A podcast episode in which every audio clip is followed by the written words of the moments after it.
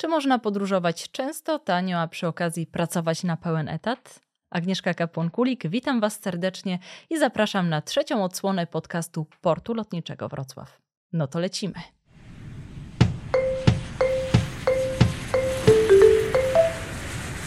Michał Kiełbasa, menadżer z zawodu, podróżnik z pasji, świat zwiedza dopiero od 7 lat, a już zdążył zobaczyć 67 krajów na świecie, w tym wszystkie europejskie poza Rosją. Wszystko się zgadza? Tak, zgadza się. Dziękuję za zaproszenie. Cześć Michał. E, no właśnie, ty nigdy nie przypuszczałeś, że zostaniesz podróżnikiem. Tak, e, moja historia podróży zaczęła się dość późno, bo pierwszy raz w życiu byłem za granicą w wieku 26 lat i to, że w ogóle wyjechałem za granicę, to był przypadek. E, ja pochodzę z mojej miejscowości, przyjechałem do Trójmiasta i moje myśli zajmowało tak jakby utrzymanie się w dużym mieście, zarobienie sobie środków na, na studia, dużo pracowałem i jedną z nagród, które utrzymałem pracując w sprzedaży, był voucher do biura podróży. Ja natomiast uznałem, że nie mam czasu podróżować i ten voucher sprzedałem. Natomiast po jakimś czasie dzwoni do mnie kupujący i oświadcza mi, że voucher jest imienny jeżeli ja go nie wykorzystam, no to on tego nie może zrobić. E, ja oczywiście zadzwoniłem do biura podróży, no i faktycznie było tak jak mówił. Zwróciłem pieniądze, było mi trochę głupio, no i położyłem sobie ten voucher mm, do szuflady. Natomiast po jakimś czasie to mnie podkusiło, żeby przejrzeć ofertę, jaka tam była. Ta kwota vouchera nie była jakaś duża, straczyło na wycieczkę autokarową do Włoch, ale jak pojechałem w wieku 26 lat, pierwszy raz za granicę, Włochy, mimo tego, że ta podróż była dość męcząca, bo to 20 godzin autokarem, to te widoki, ta kuchnia, klimat Włoch już tą nutkę podróżowania we mnie mm, obudził. E, potem e, podróżowałem tak statystyczny Polak, około raz e, do roku. Jak stanąłem tak zawodowo już mm, na dwóch nogach mocno i pod kątem właśnie zawodowym i po kończeniu studia przychodzi pandemia. Rok 2020, w momencie, kiedy ja uznałem, że no świetne, że do mnie będę podróżował, no pandemia te y, plany trochę pokrzyżowała. No, pandemia trochę plany pokrzyżowała, ale w trakcie pandemii zwiedziłeś 52 kraje. To tak. był taki twój szczyt. Wiesz, dla mnie to jest trochę zabawne, bo ja bałam się wyjść na spacer, a ty zwiedzałeś cały świat, no, ale zazdroszczę. Na początku pandemia, wiadomo, to był szok dla wszystkich, że mm, przyszło to akurat w tym momencie dla naszego świata. Nikt tego się nie spodziewał. Natomiast ja uznałem, że to jest sytuacja, na którą nie mam wpływu i w miarę schodzenia tych obostrzeń, tam gdzie będzie to możliwe, będę starał się podróżować i z perspektywy czasu patrząc, no to był strzał w dziesiątkę. Trzymam oczywiście kciuki, jak pewnie wszyscy, żeby pandemia nigdy nie wróciła do nas, ale pod kątem podróżowania naprawdę był to bardzo fajny czas. Ale nie był skomplikowany, bo sporo obostrzeń przecież y, występowało przy okazji pandemii. E, tak, no w niektórych krajach były w ogóle były zamknięte, tam w ogóle nie szło pojechać, natomiast dużo krajów się otworzyło. Wystarczyło zrobić test, żeby wieloma pięknymi miejscami cieszyć się niemalże na wyłączność. Lotniska były puste, ceny noclegów, atrakcji poleciały na łeb na szyję, także jeżeli ktoś się nie bał, to naprawdę był to fajny czas do, do podróżowania. Dobry czas na wykorzystanie okazji. E, tak. I który był ten twój drugi kierunek? Pierwsze były e, Włochy i, i to była narzucona poniekąd wycieczka, a pierwszy kierunek z twojego wyboru? E, potem były takie kierunki dość znane, czyli Hiszpania, Francja, tego typu rzeczy, ale pierwszy mój kierunek w pandemii to był taki dość ciekawy, bo wybrałem się na wyprawę na Kilimandżaro do Tanzanii. Z racji tego, że ceny tych wypraw w pandemii bardzo spadły, ponieważ no, wyprawa na Kilimandżaro w normalnej cenie to jest dość droga rzecz, ponieważ pozwolenia, cała tak jakby oprawa tej wyprawy no, kosztuje dość, dość dużo, ale ta cena tyle spadła w pandemii, że uznałem, że polecę no, w bardzo dziką Afrykę, czyli na Kilimandżaro. Poleciałeś, e, ale wdrapałeś się tam na górę? Tak, sam lot już był dużą przygodą, wow. bo się leciało przez Paryż do Etiopii, potem do Tanzanii. Bardzo długa podróż. Wyprawa na Kilimandżaro była dość wymagająca, bo to jest 6 dni e, przez dżunglę, spania w namiocie, bez możliwości kąpieli, bez możliwości kontaktu ze światem, no ale udało mi się stanąć na szczycie i ten moment, kiedy no, tam się stoi, to rekompensuje te całe niedogodności związane z wyprawą i tym naprawdę dużym wysiłkiem. Dzika Afryka, jak przygotować się na taką wyprawę? Ja wcześniej e, mało chodziłem po górach, natomiast dużo biegałem. E, zdobyłem wcześniej najwyższy szczyt Tatry zimą, czyli Gerlacha, ale tak e, po górach zbyt dużo nie chodziłem. ale no ta Tanzania, to Kilimandżaro tak chodziło za mną, za mną po głowie, że uznałem, że pomimo tego małego doświadczenia górskiego i tak spróbuję i takim tym zawzięciem, chęcią tam wejścia, no udało mi się to zrobić w naprawdę fajnym stylu i fajnym czasie. Z moim doświadczeniem, no byłem pierwszą osobą, która weszła na, na szczyt naszej całej grupy tak bardziej na takim zawzięciu i po prostu no, chęci osiągnięcia tego wyzwania. A to dużą grupą się wchodzi? Mieliśmy grupę akurat 8, e, 8 e, osób. I co trzeba mieć w swoim plecaku, kiedy się zdobywa Kilimandżaro? E, z racji tego, że nie można się kąpać, nie ma dostępu do wody, to oczywiście chusteczki nawilżane, e, okulary przeciwsłoneczne, e, krem przeciwsłoneczny też, bo tam słońce w górach razi dość, dość mocno, bardzo duże zaposy wody mineralnej, kurtka przeciwdeszczowa, kurtka też taka ocieplająca, taki podstawowy ekwipunek górski, też ciepła herbata, to trzeba mieć w plecaku, żeby wędrować po kilka godzin w takim dużym upale i pokonywać no całkiem duże e, przewyższenia. Trochę sobie o tych Twoich e, kierunkach podróży porozmawiamy, ale na początek muszę zapytać, bo myślę, że wiele osób będzie zainteresowanych e, tym tematem. Jak podróżować często, tanio i przy tym pracować na cały etat? Żyjemy w tych czasach, gdzie mamy tanie linie lotnicze. To jeszcze 20-30 lat temu no było całkowicie niedostępne w tym momencie możemy polecieć za 100, 200, 300 zł na drugi koniec Europy. Dlatego ja bardzo często korzystałem właśnie z terminów około weekendowych, e, ze, ze świąt e, i naprawdę tych wyjazdów w skali roku można zrobić sobie naprawdę bardzo, bardzo dużo na 3-4 dni na weekend. Naprawdę Europa dzięki tanim liniom no, stoi dla nas e, otworem. Gdzie szukać takich ofert weekendowych, takich tanich? E, ja robię to przez e, same wyszukiwarki linii lotniczych. To jest takie najprostsze, gdzie wiem, że dana cena się, się zgadza. Te przeglądarki też są bardzo intuicyjne. Jest też dużo stron, które nam e, agregują te, te oferty, natomiast często ta cena już po wejściu i chęć zakupu biletu okazuje się inna. Dlatego ja korzystam bezpośrednio z przeglądarek linii lotniczych. No, inna okazuje się też, kiedy chcemy wziąć większy bagaż niż tylko podręczny. Masz może jakieś rady, jak spakować się w bagaż podręczny? Podręczny, w jeden plecak. Tak, metoda wyprasowania, pakowania się też była stosunkowo dla mnie e, ciężka. Musiałem do tego też dochodzić. E, zawsze sobie zadaję, zadaję takie pytanie, czy będę tego potrzebował, czy danej rzeczy używałem przez ostatni e, wyjazd i bardzo często okazuje się, że naprawdę bagaż podręczny można spakować się efektywnie na 4-5 dniowy wyjazd, tylko też ta odzież, to co zabieramy, no musi być też racjonalne. E, mamy teraz też dużo odzieży takiej technicznej, która waży bardzo mało. I można ją złożyć w łatwy sposób. Tak, można ją złożyć. Ona daje fajną właśnie odporność od, od temperatur, od, od wody. Dlatego przede wszystkim no, taka racjonalność i sobie policzenie, ile potrzebuje koszulek, bielizny, żeby to była odzież właśnie wysokiej jakości, zabezpieczająca nas przed warunkami pogodowymi. Koszulki, bielizna, a reszta na miejscu. No niekoniecznie, zależy gdzie. E, na przykład lecąc do Azji, jak najbardziej e, tamta odzież jest e, mega, mega tanio. Ja też jako facet no nie potrzebuję tej stylizacji, to na przykład kobieta, ale pakując się efektywnie w plecak podręczny, naprawdę na 4-5 dni można kilka fajnych rzeczy ze sobą zabrać. Docieramy na miejsce i noclegi to jest kolejna sprawa. Hotele polecasz, czy może niekoniecznie hotele? Jeśli nie hotele, no to właśnie gdzie spać?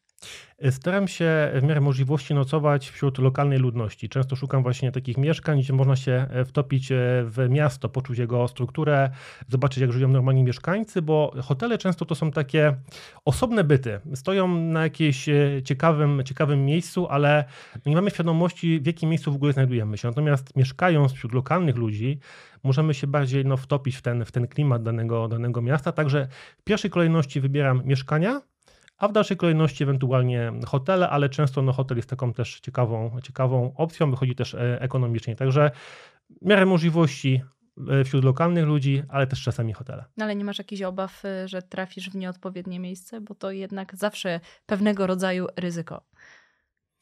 No właśnie we wszystkich krajach, w których byłem, nigdy nie czułem żadnego poczucia zagrożenia, choć często wybierałem się w takie dzielnice, gdzie no, nie było rekomendowane to, żeby tam iść. Podróże mi nauczyły właśnie tego, że ludzie z gruntu natury są naprawdę dobrzy, bez względu na religię, stan posiadania. Nigdy nie spotkało mnie nic, nic złego nigdzie. No właśnie, tak zacząłem się teraz zastanawiać, bo mówisz, jak podróżowałem. Czy ty podróżujesz sam zawsze, czy są osoby, które ci towarzyszą na stałe? Raz byłem na wyjeździe e, sam i uznałem, że to jest pierwszy, ostatni raz. Mm. Dlaczego? Było jednak nudno, nie było się z kim cieszyć tymi widokami. Zawsze towarzyszy mi jakaś grupka znajomych, z czego ona się często zmienia, bo większość osób sobie nie może pozwolić na tak częste podróżowanie. No ale już poznałem dzięki podróżom tyle wspaniałych ludzi, że no nie ma problemu, żeby zebrać ekipę na, na wyjazd. Na Maderę na przykład zebrałem błyskawicznie 8 osób, aż polecieliśmy w 8 osób e, i musieliśmy wziąć dużego busa. No nie spodziewałem się, że ta ekipa tak szybko się, się zbierze, dlatego no nie mam problemu z towarzyszami podróży, ale bardzo często oni się zmieniają. A powiedz mi, ty podróżujesz na własną rękę zawsze, e, sam wynajdujesz sobie te atrakcje, czy może polecasz niekiedy w przypadku niektórych e, krajów podróż jednak zorganizowaną z biura? Tutaj właśnie sytuacja wygląda różnie, w zależności od kraju. Czasami się opłaca i jest fajnie zrobić to na własną rękę. Tak właśnie jest między innymi w Europie. Wiele krajów sobie lepiej zrobić na własną rękę, kupić właśnie loty. Tym bardziej, że można łatwo podróżować już tam na miejscu, prawda? Komunikacja miejska w krajach europejskich jest na wysokim poziomie i raczej nic nas tutaj nie, nie zaskoczy. Oczywiście, jak najbardziej tak, ale są też takie kraje, na przykład Egipt, gdzie na własną rękę taniej się po prostu nie da pojechać. To są kraje tak turystycznie um, ogarnięte pod kątem kątem lotów czarterowych czy hoteli, że na własną rękę można, ale to jest kompletnie nieefektywne. Na Kilimanjaro na przykład na własną rękę też nie wybierzemy, e, ponieważ tam potrzebujemy pozwolenia przebywania w parku narodowym, także tutaj tam na własną rękę niestety się nie uda. Także staram się na własną rękę, ale czasami biuro podróży, bo to jest po prostu bardziej efektywne, a czasami bez biura nawet nie można gdzieś polecieć. To Europa, ale słyszałam, że Azję też warto zwiedzić, choćby pociągiem, bo widoki są spektakularne i rzeczywiście e, z tych tras kolejowych widać więcej. Tak, Azja jest fantastycznym kierunkiem do podróżowania i w mojej opinii z plecakiem. E, poruszałem się tam właśnie często autobusami e, czy też pociągami i naprawdę te widoki często podczas podróży no są naprawdę na tyle zjawiskowe, że stanowią taki fajny element tej całej, e, całej wycieczki. Jakie było Twoje największe podróżnicze zaskoczenie? E, to, co widziałem na Kilimandżaro, tam na dużej wysokości ta roślinność, ta, ta przyroda, te ptaki, które tam widziałem, naprawdę na mnie zrobiły niesamowite wrażenie.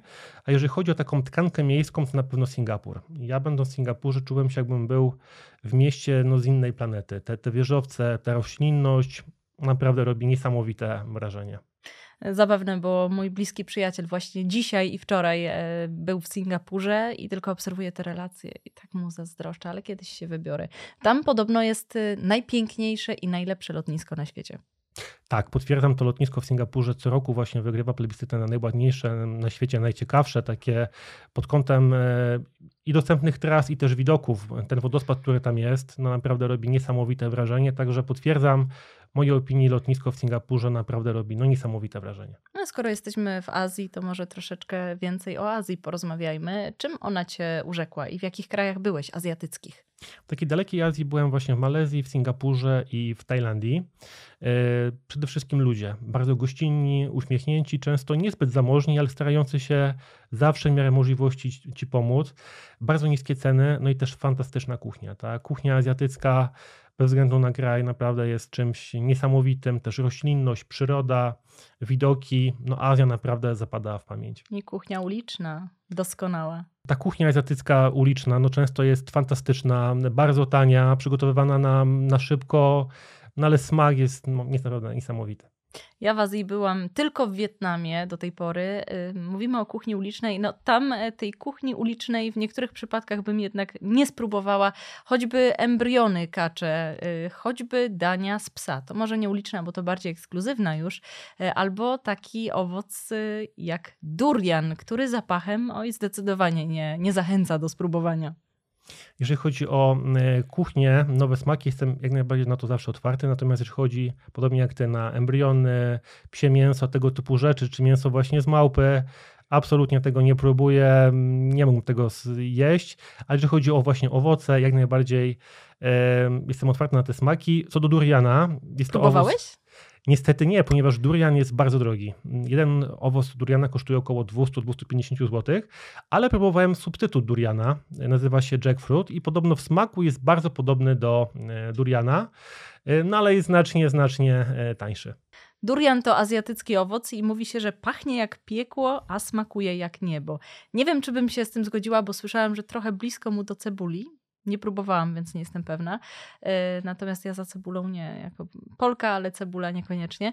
Ale ten zapach jest na tyle intensywny, że w niektórych krajach jest zakaz wchodzenia do komunikacji miejskiej czy do hotelu, choćby właśnie z durianem. Nawet znaki są takie na ulicach.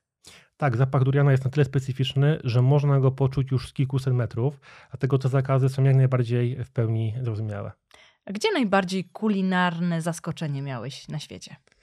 E, właśnie w Azji. Jeżeli chodzi o te smaki e, kuchni, no to na pewno Azja zapadła mi bardzo, bardzo w pamięć.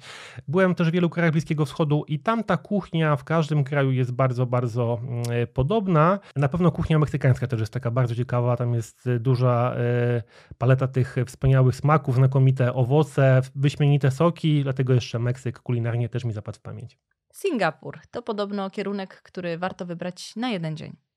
Zgadzasz się z tym? I co warto zobaczyć w Singapurze, oprócz tego lotniska, o którym już trochę więcej powiedzieliśmy? Singapur jest zjawiskowy, ale problemem są tam bardzo wysokie ceny noclegów. Ja w Singapurze spędziłem właśnie jeden e, dzień. E, jest tam takich kilka atrakcji obowiązkowych, zaczynając już od samego lotniska, które, jak rozmawialiśmy wcześniej, jest zjawiskowe.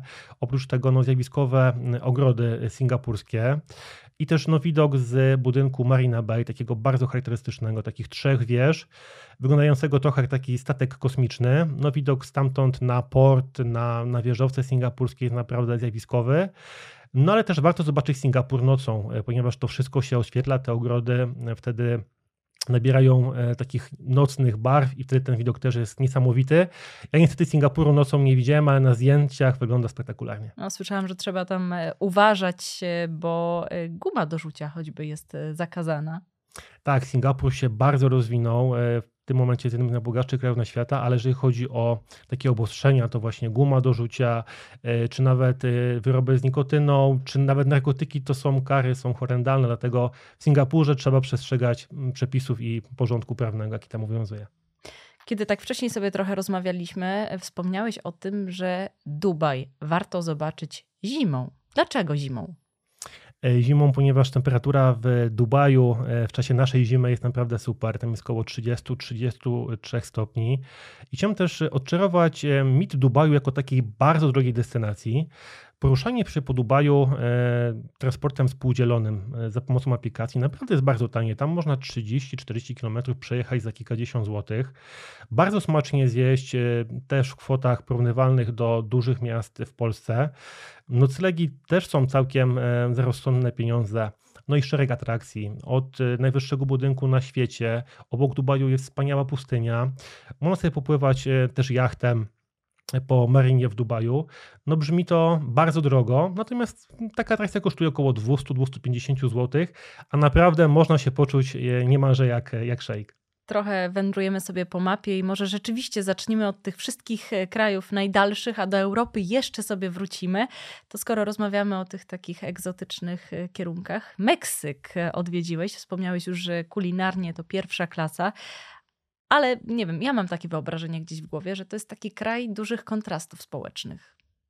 Tak, to prawda. Dobrałem się do Meksyku e, właśnie w środku pandemii, bo Meksyk był bardzo długo krajem otwartym na turystykę. Tam nie było praktycznie żadnych obostrzeń. No i dzięki temu Meksyk przesunął się do ścisłej czołówki najliczniej odwiedzanych krajów e, świata.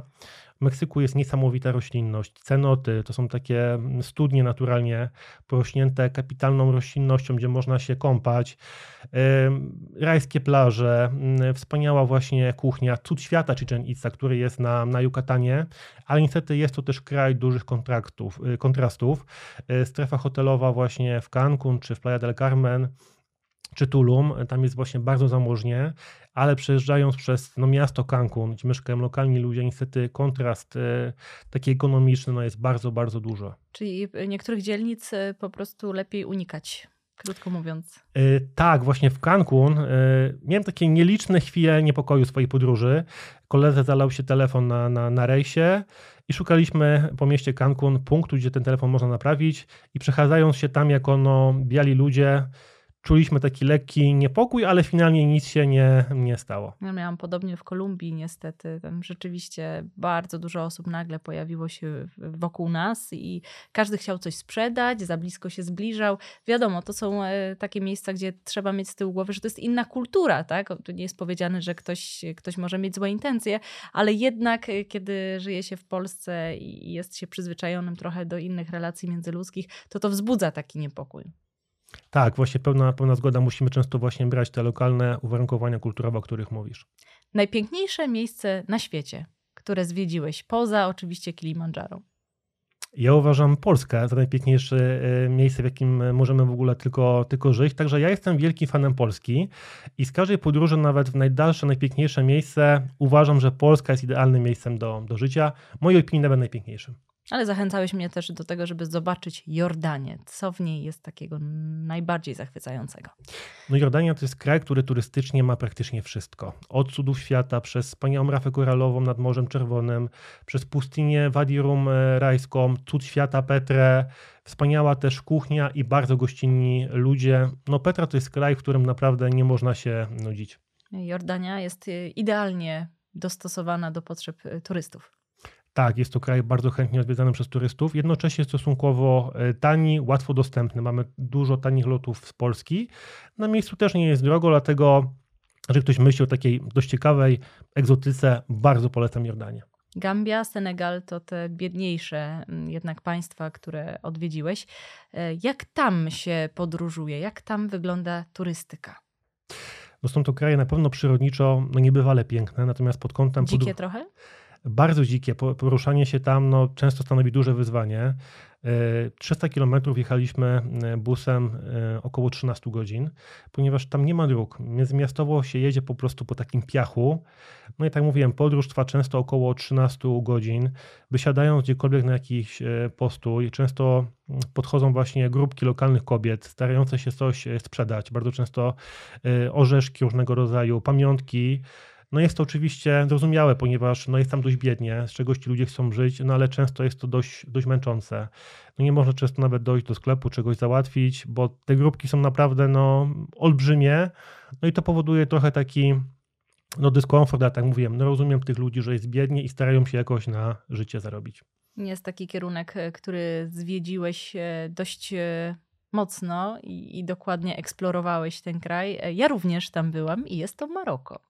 I chciałam troszeczkę właśnie o, o, te, o tym kierunku porozmawiać. E, to też jest miejsce, gdzie są wyczuwalne kontrasty między północą a południem. No ja byłam zauroczona południem, rzeczywiście dzikie południe Maroka, pustynie, wspaniałe krajobrazy, roślinność też na środku pustyni, no i ludzie niesamowici. Tak, Maroko jest również bardzo ciekawym wyborem. Też taka dość bliska nam egzotyka. Leci się tam około 2-3 godzin z mm, Europy i mamy tam, tak mówiłaś, wspaniałą e, przyrodę. Mamy wspaniałe plaże w Essaouirze, chociażby nad, nad oceanem. Mamy Saharę, gdzie miałem przyjemność nocować też jedną noc w takim trady, tradycyjnym e, namiocie. I mamy też fajne miejsce do rozpoczęcia przygody górskiej ponieważ najwyższym szczytem Maroko jest Jebel Tubkal i to jest taki jeden z najłatwiejszych czterotysięczników na świecie. Tam się można dostać takim fajnym, przyjemnym trekkingiem w około dwa dni. No i oprócz tego wspaniałe też miasta, między innymi Marrakesz, zawsze gwarny, pachnący. Także Maroko ma pod kątem turystyki no, też mnóstwo do zaoferowania. To wróćmy sobie do Europy w takim razie, bo y, wszystkie kraje europejskie poza Rosją który Ciebie najbardziej zachwycił poza Polską? Już rozmawialiśmy o Polsce, jesteś tutaj naszym krajowym e, patriotą. Super, Polska jest piękna, ja się zgadzam, jest to świetne miejsce do życia. Ale y, który kraj europejski i ma najlepszą ofertę dla turystów, a który też Ciebie najbardziej zachwycił? Takich krajów jest kilka, zaczynając od Norwegii, która jest łatwo dostępna za pomocą taniej linii, jest wiele połączeń z Polski, no ale na miejscu niestety stosunkowo jest drogo, a jeżeli chodzi o widoki, fiordy, no jest to kraj na pewno zjawiskowy. E, przechodząc dalej, Szwajcaria. Kraj, e, gdzie często poruszając się po nim samochodem, mamy widoki po prostu jak z widokówek. Te krajobrazy są w Szwajcarii no, niesamowite. Przechodząc dalej, jestem wielkim fanem Włoch, e, kuchni włoskiej, klimatu Włoch, jezioro Como, właśnie Garda, włoskie miasta jak Rzym, Neapol są naprawdę czymś e, no, zjawiskowym. A przechodząc jeszcze dalej, mm, Madera, która no, tak jakby pod kątem geograficznym nie leży w Europie, no ale jest wyspą portugalską. Też się można tam stosunkowo łatwo dostać z Polski, no i też no Madera skradła moje serce na pewno. Naddniestrze w Mołdawii. E, rozmawialiśmy przed e, naszym nagraniem e, o tym miejscu. Mówiłeś, że tam się czas zatrzymał, że to jest miejsce, w którym możemy poczuć się jak 20 lat temu. Naddniestrze naprawdę, jeżeli chodzi o moje podróże po Europie, jest no, czymś unikalnym. Podróżując tam, e, czułem się, jakby tam się właśnie świat zatrzymał 20-30 lat temu. Te samochody tam, e, podejście ludzi do życia, waluta, która tam obowiązuje, rubel naddniestrzański. Te pieniądze lokalne wyglądają, jakby były z eurobiznesu. E, nigdzie nie można ich poza Naddniestrzem wymienić. E, tam turyści praktycznie nie jeżdżą. Musiałem się tam nachodzić mnóstwo, żeby w ogóle zdobyć jakikolwiek magnes na, na, na lodówkę. Często ludzie w ogóle nie wiedzieli o co chodzi z tym magnesem. E, to jest tak kraj unikalny turystycznie, ale naprawdę będąc w Mołdawii czy w okolicy polecam się wybrać do Naddniestrza, bo jest to miejsce unikalne w skali całej Europy. Możemy zobaczyć jak świat wyglądał 20-30 lat temu. Mówiłeś, że Włochy skradły twoje serce. Mam wrażenie, że dość mocno je zwiedziłeś już. Tak, e, Włochy są takim krajem, że zwiedzić się ich na raz, na dwa, na trzy, na cztery nie da rady. To jest kraj, gdzie można spędzić pewnie kilka miesięcy, a i tak nie zobaczyć wszystkiego, co oferuje, dlatego często właśnie wracam do Włoch, zawsze odkrywając coś nowego, no bo jest to kraj nie bez powodu jeden z najczęściej odwiedzanych na świecie. Który kraj europejski jest e, najlepiej przystosowany do potrzeb e, turystów? Na pewno właśnie te kraje takie jak Hiszpania, jak Francja czy, czy właśnie Włochy.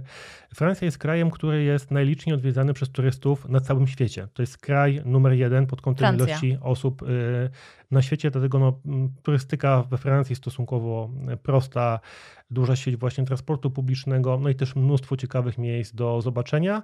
No i też Hiszpania, której reklamować nie trzeba, podobnie jak Włochy, kraj bardzo duży, z wieloma pięknymi miejscami. Które kierunki wybrać, żeby było względnie tanio? Jeżeli chodzi o Europę, to Polska jest na tyle położona, że mamy sporo sąsiadów. Możemy się wybrać czy do Czech, czy na Słowację, e, czy na Litwę, czy na Łotwę, czy do Estonii. Są to kraje łatwo dostępne, gdzie naprawdę też można zobaczyć kilka ciekawych rzeczy. Gruzja jest podobno świetnym wyborem. E, jeszcze taka nieodkryta, ale i kulinarnie, i krajobrazy, i w ogóle kultura Gruzji podobno jest y, bardzo, bardzo ciekawa. Jak, jakie ty masz y, doświadczenia związane z tym krajem? Bo, bo, nie ukrywam, że to jest jedno z miejsc, które ja bym chciała odwiedzić w najbliższym czasie. Potwierdzam, Gruzini są też bardzo gościnni. Oni tam uwielbiają Polaków. I temperamentni. No, naprawdę z Gruzinem... Słyszałam o imprezach gruzińskich. Tak, z Gruzinami też e, lepiej nie zadzierać, ponieważ ten ich temperament no, czasami e, daje się bardzo e, we znaki. Gruzja, no kraj mający przepiękne góry, też e, piękne e, wybrzeże, no kuchnia, wina gruzińskie, no to jest taka naprawdę klasyka, kraj jeszcze mm, tak niezbyt popularny turystycznie, tam nie ma wielu, wielu turystów i też łatwo dostępny z Polski, to jest naprawdę ciekawy kierunek, żeby się wybrać. Dużo osób e, ostatnio także podróżuje samochodem po Bałkanach. Zauważyłam, że to jest taki trend w ciągu ostatnich dwóch, trzech lat. Tak, e, na Bałkany się wybrałem właśnie z lotniska we Wrocławiu, ponieważ ma połączenia do, do Sofii. E, bardzo miło wspominam właśnie sam lot z lotnika we Wrocławiu, dlatego no Bałkany kojarzą mi się z Wrocławiem.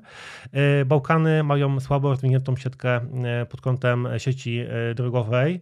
E, pod kątem transportu publicznego. Natomiast e, wybór e, samochodu, no jest tam taki najbardziej racjonalny, no bo transportem publicznym tam poruszać to jest po prostu mordęga. Drogi owszem są, no ale też niezbyt mm, dobre ale sama ta podróż tam drogowa samochodem po Bałkanach no jest czymś takim no, niezapomnianym. Jest to też taki kraj, w którym możemy się przenieść też no, kilkanaście lat wstecz, taki dziki, nieodkryty, a tego Bałkany są naprawdę ciekawym wyborem. A to nie tylko Twoja opinia o wrocławskim lotnisku, bo pasażerowie właśnie wybrali go e, jako najbardziej przyjazny port lotniczy dla podróżnych. Takie miłe. No rozumiem tą opinię, tak mówię, mam naprawdę miłe skojarzenia z tym lotniskiem. A Polska turystycznie, czy daleko nam jeszcze do tych e, krajów, które są już bardzo rozwinięte pod tym kątem, czy już tak coraz wyżej, coraz wyżej, coraz wyżej? No właśnie, bardzo często słyszę, zwłaszcza młodzież, e, które tak e, Polskę trochę depresjonują. Mówią, że na zachodzie jest najfajniej, najładniej, jeśli by tam wyjechać. Jako osoba, która była w Europie praktycznie wszędzie, muszę powiedzieć, że Polska naprawdę jest e, wspaniałym krajem. Mamy bardzo bezpiecznie, mamy transport na bardzo wysokim poziomie, mamy wspaniałe góry, wspaniałe morze, jeziora. Naprawdę w Polsce też jest mnóstwo ciekawych miejsc do, do zobaczenia. I tak mówiłem, jak miałbym gdzieś mieszkać, to najchętniej zawsze, zawsze wracam do, do Polski. Nie mamy się czego wstydzić i pod kątem Europy, i w mojej opinii pod kątem świata. Mieszkasz nad morzem, ale gdybyś miał wybór, to rzeczywiście morze skradło twoje serce w Polsce? Ja pochodzę z centralnej Polski, ale od kilkunastu lat mam przyjemność mieszkać w Trójmieście, w Gdyni. No i pod kątem zamieszkania nie zmieniłbym to na nic, na nic innego. E, jeżeli miałbym gdzieś mieszkać poza, poza właśnie mm, Europą, no to chyba na zimę bym wyjeżdżał do Dubaju. Tak mówiłem, naprawdę to nie jest kraj, e, emirat dość, dość, dość drogi. No ewentualnie w Europie, no to Włochy, Hiszpania, ewentualnie właśnie e, Madera, ale naprawdę Polska jest pasjonującym miejscem do życia. Bardzo jestem zaskoczona tym wychwalaniem Dubaju, bo raczej słyszałam wśród znajomych, którzy już byli, ja jeszcze nie byłam, e, opinię, że wcale nie ma tam tak dużo do zobaczenia, że fajnie odpocząć, dobrze zobaczyć ten e, nowoczesny świat i to wszystko, co tam się znajduje, ale no niekoniecznie jest e, tak dużo atrakcji turystycznych. No w mojej opinii Dubaj ma do zaoferowania naprawdę bardzo dużo. Z Dubaju można też polecieć dość tanio, wiele ciekawych miejsc, między innymi do sąsiedniego Omanu. W Dubaju mamy, tak mówiłem, obok pustynię, mamy Burj Khalifa, najwyższy budynek na świecie, mamy zjawiskowe ogrody Miracle. W mojej opinii w Dubaju naprawdę nie sposób się nudzić. Czy ty zobaczyłeś e, już e, większość cudów świata? Czy to jeszcze przed tobą? Zobaczyłem trzy e, cudy, cudy świata. No cztery, bo jeszcze piramidy w Gizie w, pod Kairem uchodzą za starożytny cud świata. Jedyny, który do tych czasów dotrwał. No ale trzy z siedmiu cudów świata widziałem jeszcze kilka, kilka przede mną. A zorza polarna? Zorze Nie polarne... cud świata, ale cud natury. No właśnie, to jest ciekawa historia. Polowałem na zorze e, i na Islandii, i w Norwegii. Temi nie widziałem, ale zorza polarna y, widziana była w Polsce. Miałem przyjemność ją zobaczyć. W zeszłym roku we Władysławowie. Y, naprawdę no, zjawisko bardzo ciekawe. Może nie było tak imponujące, jak widziane na zdjęciach właśnie czy z Islandii, czy z Norwegii, ale naprawdę zorzę polarną widziałem właśnie w naszym kraju, a nie na Islandii, czy też Norwegii. No to zaskakujące. Podróżuję po, całej, po całym świecie, a zorzę polarną zobaczył we Władysławowie. No takie właśnie zrządzenie losu, że tak to często właśnie jest, że... Ach, ta Polska. Ach, ta Polska, tak. Mamy tutaj praktycznie wszystko, nawet zorzę polarną. Michał, powiedz mi, jaki jest twój kolejny wymarzony kierunek? E, tych kierunków naprawdę jest bardzo dużo. Taka daleka właśnie Azja, czy, czy Japonia, czy też Korea. E, co do Korei właśnie e, rozważam loty z Wrocławia, bo to jest lotnisko nielicznych w Polsce, gdzie ma połączenie bezpośrednie. No, tych krajów jest bardzo dużo. Ja byłem w 67, ale łącznie jest 193, także tego świata zostało jeszcze bardzo dużo do zobaczenia. Ja mam taką taktykę podróżniczą, że nie nastawiam się na dane kierunki, tylko poluję na okazję. Tam, gdzie nie byłem, widzę, że są tanie loty, wtedy tam się wybieram, to pozwala zaoszczędzić naprawdę bardzo duże pieniądze. A sprawdzasz, w jakich miejscach na przykład y, teraz jest niebezpiecznie i tam byś się raczej nie wybrał? Y, to pojęcie niebezpieczeństwa dla mnie jest takie dość, dość względne. Ja Ale właśnie... są konflikty, wojny, prawda? Wiele rzeczy się na świecie dzieje. No ja jestem taki dość mało strachliwy. Y, nawet pół roku po wybuchu wojny z Ukrainą pojechałem na Białoruś, bo zupełnie bez powodu Łukaszenka zniósł wizy. Też miałem pewne mm, takie wątpliwości, czy tam mnie gdzieś nie zamkną do więzienia, czy coś się nie stanie, ale no będąc tam zobaczyłem Puszczę Białowieską, na której mi bardzo zależało bo po części białoruskiej jest większa część Puszczy Białowieskiej. No, jakoś nie czułem się tam bardzo niebezpiecznie. Też byłem w Egipcie y, po y, wybuchu konfliktu izraelsko-palestyńskiego.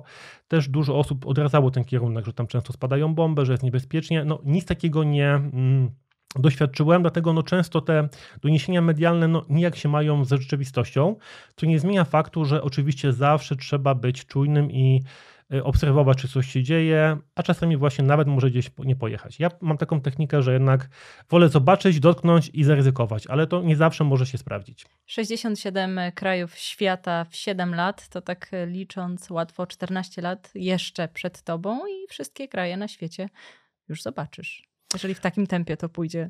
No nie jest tak, e, ta, ta, tak prosto. E, czego przez te pierwsze trzy lata mojego podróżowania, no widziałem kilka krajów, bo podróżowałem, tak jak mówiłem, no raz do, do roku gdzieś, no ale w pandemii tak wystartowałem dość ostro, ale teraz będzie tylko trudniej, ponieważ no, Europa już está blisko, e, praktycznie cała zwiedzona, no i te kolejne destynacje są już no, sporo, sporo dalej, dlatego tak szybko niestety to nie pójdzie. Podróżowanie czym jest dla ciebie? I jeszcze tak kończąc. Podróżowanie jest dla mnie taką no, wielką e, pasją. Niektórzy uważają podróże jako taką ucieczkę od życia. Ja natomiast uważam właśnie podróże jako ucieczkę do życia, do odkrywania świata, poznawania nowych ludzi, nowych, nowych smaków. A tego dla mnie podróże są takim, taką esencją po prostu prawdziwego życia i oddychania pełną piersią. Michał, bardzo Ci dziękuję za tę rozmowę. Również dziękuję. Ja życzę jeszcze wielu wspaniałych podróży, a wy możecie wyruszyć także w podróż śladami Michała, zainspirować się. Być może nie w każde miejsce dotrzemy bezpośrednio z Wrocławia, ale są połączenia z portami przesiadkowymi, takimi jak Monachium, Amsterdam, Frankfurt, a już niedługo Helsinki i Kopenhaga. Miłych podróży. Do zobaczenia.